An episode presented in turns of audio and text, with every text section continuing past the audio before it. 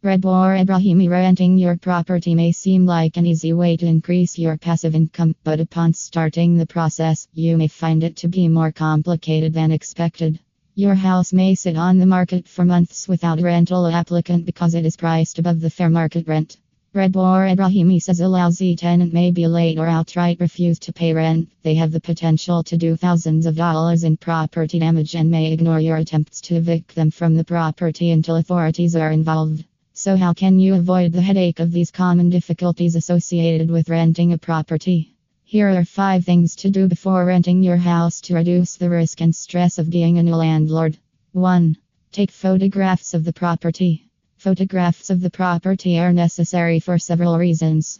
They are an essential part of online advertising. Otherwise, favorable rental listings without pictures of the property are often passed over by potential tenants because they do not want to have to wait for a house tour to find out that the property does not have a layout or design that suits them.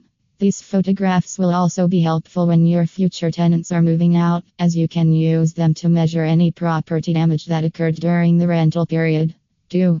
Assess fair market rent. Well, it may be tempting to charge higher rent to make money back on recent renovations you may have done or moving costs from when you left the property yourself. The best thing to do is conduct market research. Check with rental websites, newspapers, local landlords, realtors, and property management companies to determine the amount that properties of similar location, size, and condition are renting for. 3.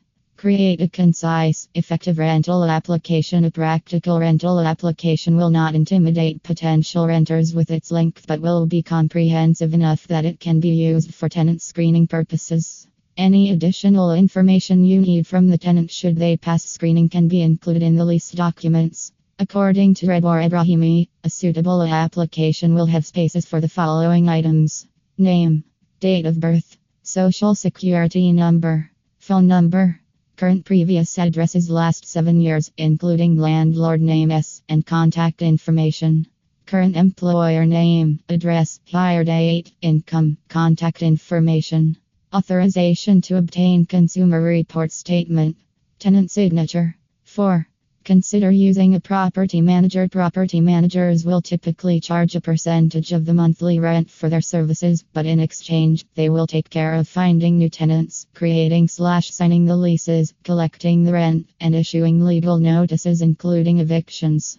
Hiring a property manager cuts down on the profit you will make from your tenants' rent payments, so you should carefully consider the cost benefit of these services. 5.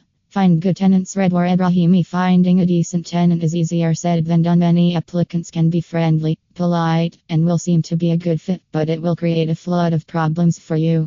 The best way to improve the quality of tenants you are leasing to is to conduct tenant background checks, choosing tenants based on measurable fiscal and rental responsibility.